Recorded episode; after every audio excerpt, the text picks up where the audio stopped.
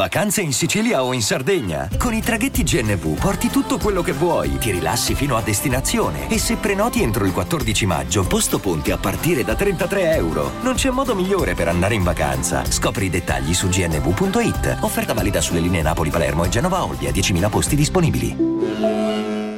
Prima settimana dell'anno ricchissima, monopolizzata sicuramente dal rientro di Nadal a Brisbane, ma in realtà caratterizzata da un sacco di cose interessanti, tra le quali certamente anche le prestazioni eccezionali di chi poi quel torneo di Brisbane l'ha vinto, ovvero Grigor Dimitrov. Sulla scia di quanto fatto vedere tutta la stagione scorsa in realtà, ma soprattutto nel finale di stagione, Dimitrov ha confermato di, di, di star vivendo in questo momento una seconda parte della sua carriera dove sembra essersi finalmente liberato liberato un po' dalle pressioni, dalle aspettative che probabilmente aveva su se stesso e anche che arrivavano dall'esterno, legati insomma a tutti quei paragoni che ci sono stati a inizio carriera eh, con Roger Federer, grazie al suo tennis così brillante, così simile a quello dello svizzero. Beh, adesso Dimitrov appunto sembra aver raggiunto una serenità che gli ha fatto nuovamente trovare il meglio del suo gioco, gli ha fatto mettere assieme dei pezzi che non sono mai stati così vicini, bene come in questo momento e, e quello che sta esprimendo esprimendo è un tennis veramente bellissimo e soprattutto anche efficace. E in questo periodo senza quegli spettri che spesso l'hanno bloccato sotto pressione sul più bello. Ha vinto un torneo di grande livello, nominalmente era un 2,50 ma in realtà il fil di partecipazione era strepitoso, ha battuto in finale Holger Rune e ha mostrato un'altra volta una crescita di rendimento sul servizio sicuramente, elemento chiave per il suo tennis, soprattutto quando vuole essere aggressivo, insomma come capita anche per altri giocatori ma oltre al servizio è andato tutto assieme in maniera meravigliosa. Il dritto incisivo come ai bei tempi, il rovescio preso molto più in anticipo con le continue variazioni fra slice e top penetrante, una finalmente spiccata e decisa propensione ad andare a raccogliere con le sue doti eccezionali sotto rete quanto prodotto da fondo campo e insomma in generale un controllo della situazione tecnica che soprattutto nella partita di finale contro Rune si è visto veramente alla grande, il danese non ha giocato male, a proposito di Rune sembra essere tornato in forma dal punto di vista atletico e un pochino più sereno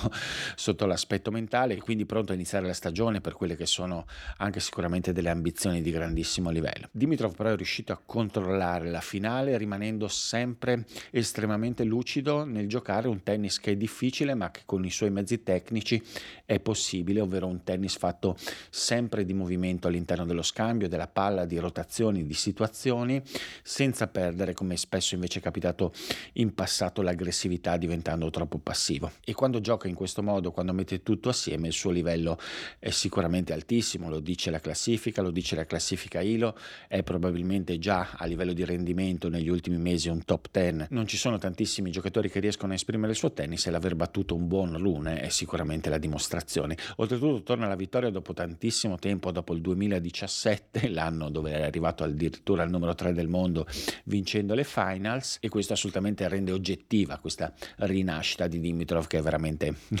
un dono per il tennis tutto. Come dicevo a Brisbane poi il tema principale è stato sicuramente quello del rientro di Rafael Nadal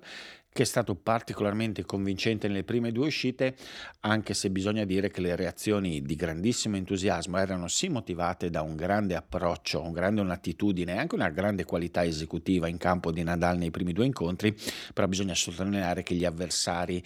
non erano di questo spessore una, e soprattutto in una grandissima forma. Anche Dominic Thiem, che sicuramente è un nome che tutti conoscono di grande prestigio, però è veramente l'ombra di se stesso negli ultimi anni, Kubler è un un giocatore ovviamente di livello inferiore e in più ha avuto anche dei problemi fisici durante la partita. Detto questo, Nadal ha colpito come al solito per la lucidità con cui ha affrontato eh, le prime due partite, i piedi dentro il campo come non mai, un pochino richiamando quanto era accaduto nella meravigliosa corsa del 2022, grandissima aggressività in risposta, assolutamente deciso a servire, a subito andare a comandare ed incidere in maniera molto molto decisa col dritto, dritto che eh, ha funzionato funzionato come nei tempi migliori, eh, la capacità di accorciare verso la rete, di utilizzare lo slice, in generale un'intenzione ben precisa ovviamente di accorciare gli scambi, perché probabilmente c'era la consapevolezza di non poter e di non voler andare ad incidere troppo sulla propria resistenza fisica, sul fisico, tutto benissimo fino alla partita con Thompson che è stata diversa fin dall'inizio, più difficile, però che anche quella sembrava in controllo dopo il primo set. E poi però con l'andare del tempo con un Thompson meno remissivo e più aggressivo e più deciso rispetto a Tim e a Kubler. Sono cominciate le, delle difficoltà, poi ovviamente c'è stato anche questo problema fisico che poi l'ha portato ad annunciare qualche ora dopo, qualche giorno dopo la sua rinuncia agli Australian Open. E però Vacanze in Sicilia o in Sardegna. Con i traghetti GNV viaggi in relax, porti tutto quello che vuoi e ottieni super vantaggi. Col nuovo programma Fedeltà MyGNV accumuli punti viaggiando, ricevi un cashback del 20% e tanti sconti a bordo. Non c'è modo più conveniente per andare in vacanza. Scopri i dettagli su gnv.it anche la sensazione che, che, Nadal in questo momento abbia appunto una grande qualità di gioco quando può comandarlo, perché è in grado di fare incredibilmente anche quel tipo di partita a livello altissimo, però poca resistenza probabilmente all'interno dell'incontro una dubbia capacità di reggere in successione, di non andare ad esplodere in una successione di giornate, di prestazioni e di impegni così importanti. E poi anche una cosa evidente che quando non controlla il gioco, quando è in una fase difensiva, Nadal non è più il giocatore incredibile in contenimento che è stato per gran parte della sua carriera, questo è qualcosa che si sta vedendo da anni ma è sempre più evidente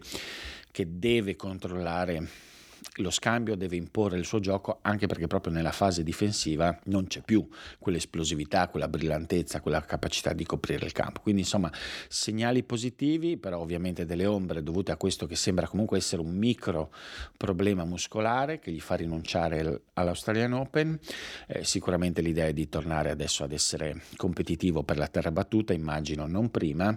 Eh, bisognerà vedere se riuscirà a mettere questo fondo eh, al suo gioco e questa capacità di, di, anche di contenere come un tempo. Vedremo nel 2022 c'era riuscito più o meno, insomma, anzi c'è riuscito a livello poi di risultati con la vittoria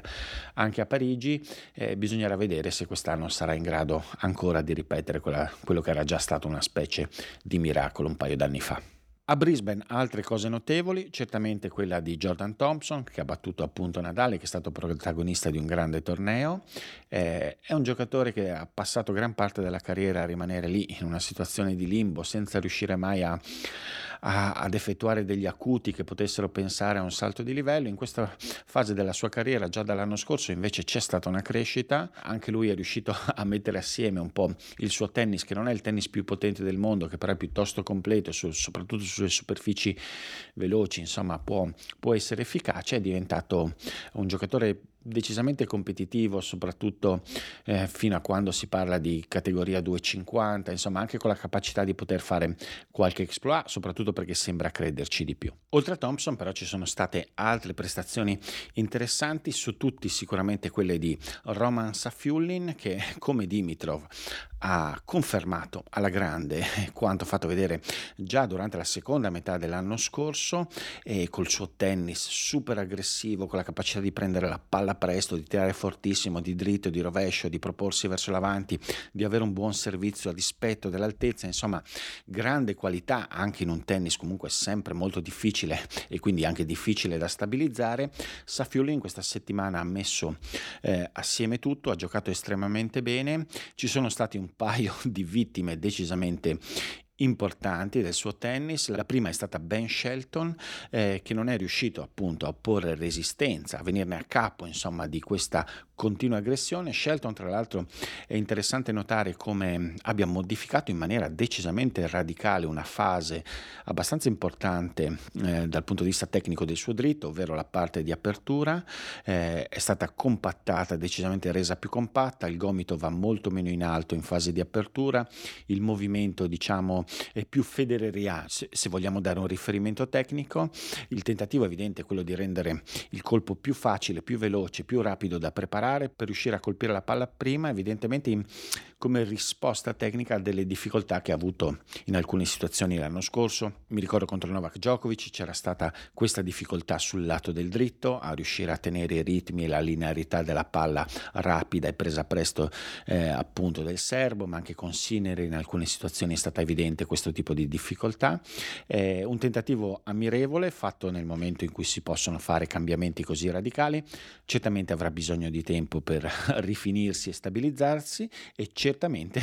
eh, l'estrema aggressione di, di Safiullin l'ha reso indispensabile però anche difficile da mettere in campo e non è ancora riuscito effettivamente a, a portare il suo dritto a essere così rapido in preparazione come necessario contro questo tipo di prestazioni del russo. E allo stesso modo anche Arnaldi, altra vittima più avanti nel torneo di Safiullin, ha mostrato uh, un elemento tecnico modificato in queste settimane molto importante, il servizio è cambiato soprattutto nella fase iniziale del movimento, ma non solo, c'è una ricerca maggiore della decontrazione, del ritmo, un minore ingobbimento a inizio movimento nella fase appunto di caricamento, poi un evidente tentativo di mettere a posto eh, la posizione del gomito e della faccia della racchetta eh, quando in trophy pose, insomma qualcosa per cercare di evolvere il colpo forse eh, più fragile di tutto il tennis di Arnaldo fin qui, quindi assolutamente encomiabile questo tentativo, però anche in questo caso Safiullin ha esposto ancora i limiti di questi progressi perché ha aggredito in maniera selvaggia la seconda eh, palla di Arnaldi e soprattutto nel secondo set l'ha messo veramente in grandissima difficoltà con questa aggressione aggressione continua sulla seconda. Certamente però è necessario del tempo per valutare queste modifiche che sicuramente sembrano però essere necessarie, soprattutto se l'ambizione è quella di diventare sempre più competitivi. Arnaldi tra l'altro nelle partite precedenti a quella con Safiullin aveva mostrato comunque la solita grinta, la solita tenacia, vincendo due partite difficili, soprattutto la prima con Fuciovic eh, al terzo set e quindi mostrando il solito temperamento, la solita grinta e anche una qualità discreta a livello tennistico Atlantico, quindi insomma i segnali sono comunque positivi. Per concludere, da Brisbane una notizia invece eh, un pochino brutta in un certo senso, un protagonista a cui personalmente sono da sempre un po' affezionato, eh, abbastanza importante soprattutto del tennis in Australia negli ultimi anni come Aslan Karatsev che era esploso proprio in Australia 3-4 anni fa è uscito invece dal suo primo turno mm, in carrozzina a causa di un problema al ginocchio, ne ha avuti in passato di problemi al ginocchio, speriamo che non sia grave perché appunto come Safiullin è un altro dei grandissimi colpitori di palline del circuito, è sempre molto bello da vedere soprattutto nelle settimane giuste, diciamo in quelle in cui è in forma, quindi speriamo che non sia veramente nulla di grave. Prima di continuare con le molte altre cose interessanti accadute nella settimana, vi ricordo che Slice è un progetto completamente completamente indipendente, gestito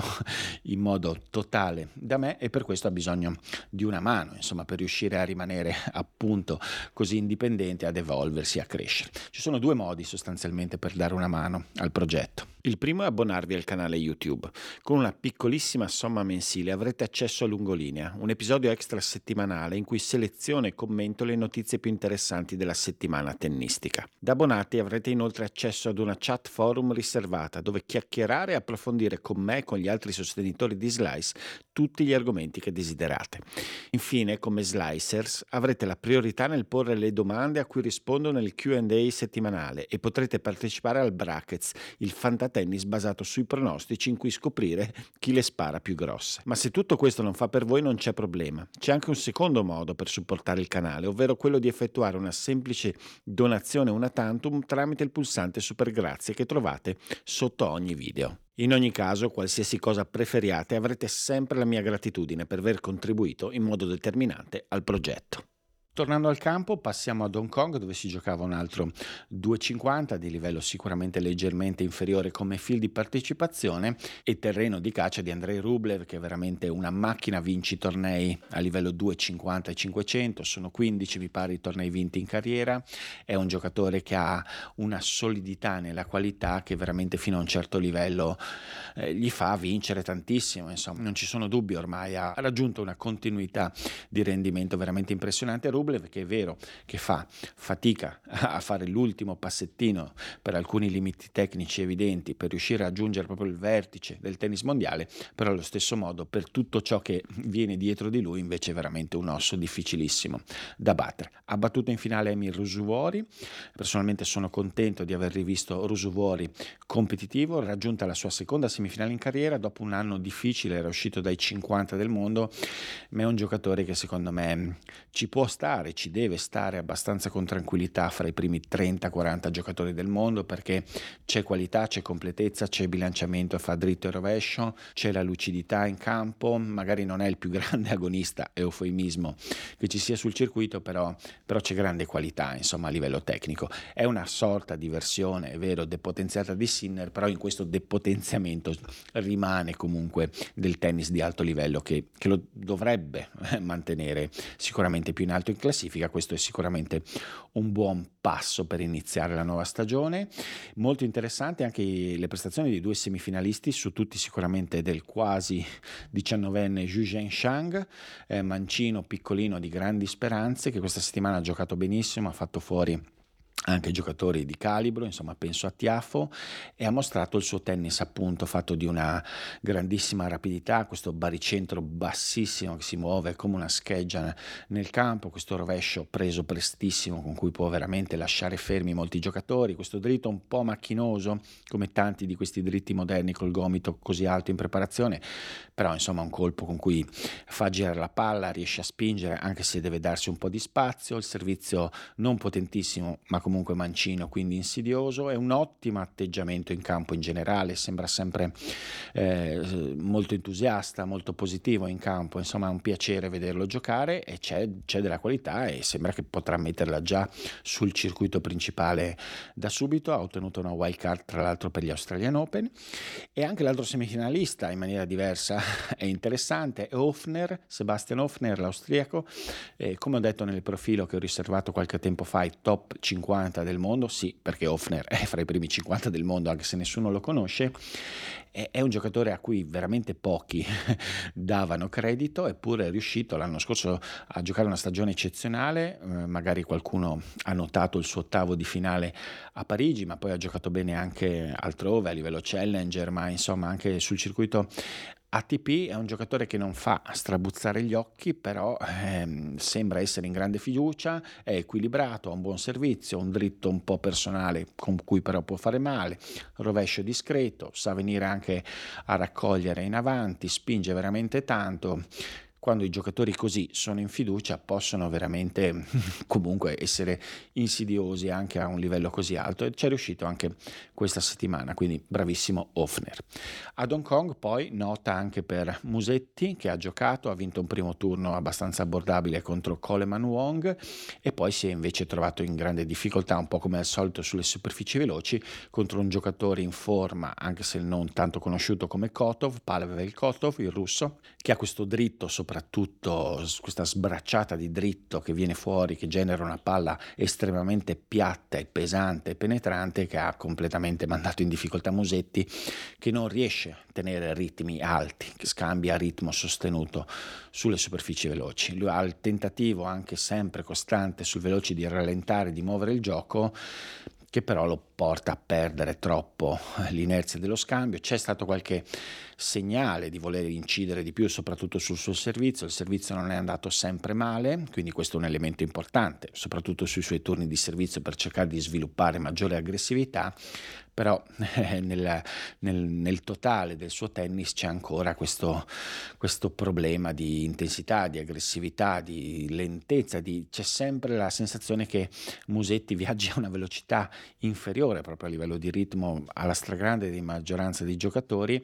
e sulle superfici veloci questo è estremamente problematico, è davvero dura vincere così, mentre sulla terra è possibile, sul duro diventa veramente veramente complicato. Altro grande appuntamento della settimana, la United Cup, eh, manifestazione che quest'anno ha visto al via tanti protagonisti importanti sia in campo femminile che in campo maschile, basta dire Iga Swiatek, la numero uno del mondo che ha quasi portato la Polonia alla vittoria, poi c'era Novak Djokovic eh, con un leggero infortunio in prestazioni non del tutto convincenti, Zverev che ha appunto vinto la competizione con la sua Germania nonostante le prestazioni un po' altalenanti che però sono state poi coronate da una vittoria in una partita veramente epica contro Uber Turkaz, che è stata assolutamente decisiva poi per l'esito insomma, della finale. Poi Zizipas con ancora dei problemi fisici alla schiena, al gomito, alla spalla e che non si capisce cosa vada a fare in giro. Se queste sono le sue condizioni fisiche, probabilmente sarebbe meglio fermarsi e cercare di risolvere. E poi soprattutto Alex De Minaur, forse il vero protagonista della competizione, ancora una volta non è riuscito a portare la vittoria all'Australia, anche perché l'Australia in questo format paga una crisi profonda insomma, del suo movimento femminile, eh, però dal punto di vista individuale ci sono state delle vittorie che forse non erano mai arrivate così di qualità e così in successione, su tutte spicca ovviamente quella con Djokovic che però era leggermente acciaccato, ma anche quella con Zverev, insomma, che ha dato una speranza all'Australia, che ha dato una speranza all'Australia poi non raccolta nel doppio misto. Però appunto la competizione secondo secondo me vive di un limite strutturale che è quello che fa rendere decisivo eh, per le sorti insomma, della competizione, dei singoli incontri della competizione, il doppio misto, che è qualcosa di, di abbastanza debole dal punto di vista tecnico. È una disciplina che praticamente non si gioca mai, si gioca solo negli slam come sorta di divertissement dei giocatori, spesso con protagonisti ex giocatori, ex giocatrici, eh, c'è una sorta di squilibrio tecnico all'interno delle partite di misto assolutamente ovvio e difficile da colmare, eh, una competizione seria a squadre che vuole veramente avere un certo spessore non può rendere decisivo il doppio misto. Si potrebbe risolvere ad esempio facendo giocare un doppio non misto come partita decisiva, magari sorteggiando all'inizio dell'incontro la possibilità di scegliere fra un doppio maschile e un doppio femminile per rendere anche dal punto di vista equilibrata insomma anche la situazione dell'essere mista di questa competizione che di per sé secondo me è un valore, è abbastanza interessante il fatto che sia una competizione mista, può dare un tratto originale, insomma anche, anche abbastanza rivoluzionario per certi versi a livello sportivo, quindi potrebbe essere mantenuto, però vanno fatti degli adeguamenti, poi sulla competizione incide sicuramente anche il fatto che si gioca a inizio anno, pubblico ce n'è sempre in Australia, è un limite anche che praticamente si è quasi costretti a giocarlo per forza in Australia, viste la logistica del tour, il pubblico ce n'è però a inizio anno spesso i giocatori sono in una fase particolare della stagione, ci, non ci può essere una partecipazione piena, tra l'altro a livello di calendario si viene in successione delle finali di Davis che sono l'ultimo evento dell'anno precedente, l'altra grande competizione a squadre, insomma sembra una sorta di doppione e ancora non ha una, una grande identità, per me l'ho detto varie volte sarebbe auspicabile avere una singola forte manifestazione a squadre nazionali dove veicolare l'attenzione, le risorse, risorse e, e conferire così prestigio, insomma, e cercare di valorizzare qualcosa che è molto importante per il tennis, insomma, perché può avvicinare anche gente non così vicina al tennis grazie al tifo per le proprie nazionali. Quindi vedremo se poi in futuro ci sarà un'evoluzione positiva in questo senso. Passando ad altro, però collegandoci un pochino ancora alla United Cup, uno dei temi eh, sicuramente di questa prima settimana è stato quello dei numerosissimi rientri in campo femminile di giocatrici che venivano da un periodo di inattività più o meno lungo per ragioni un pochino più delle disparate. Dicevo, il collegamento c'è con la United Cup perché una delle protagoniste è stata Angelique Kerber, oltretutto grande protagonista perché la vittoria con Alia Tomljanovic, anch'essa al rientro nel, nel tie contro l'Australia, è stata sicuramente una partita molto avvincente, decisa veramente sul filo all'ultimo ultimissimo, dopo moltissimi ribaltamenti di fronte ai match point anche a favore dell'Australia, è stata una vittoria che ha dato comunque grande prestigio al rientro di Kerber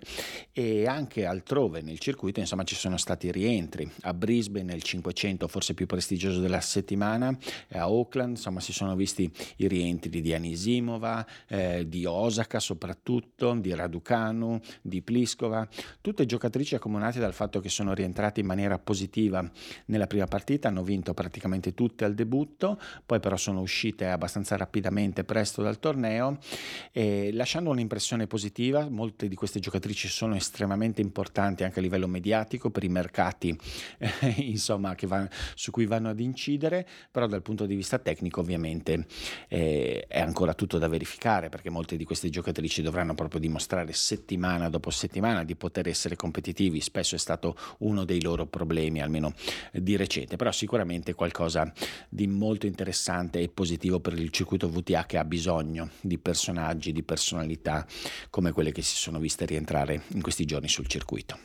E adesso un bel caffè finito. Perché rischiare di rimanere senza caffè quando puoi abbonarti a Caffè Borbone? Prezzi vantaggiosi, costi di spedizione inclusi, tante possibilità di personalizzazione e l'abbonamento lo sospendi quando vuoi. Decidi tu la frequenza, la qualità, scegli tra le cialde e capsule compatibili e crea il tuo mix di gusti e miscele. Mai più senza caffè con l'abbonamento Caffè Borbone. Tutte le info su caffèborbone.com.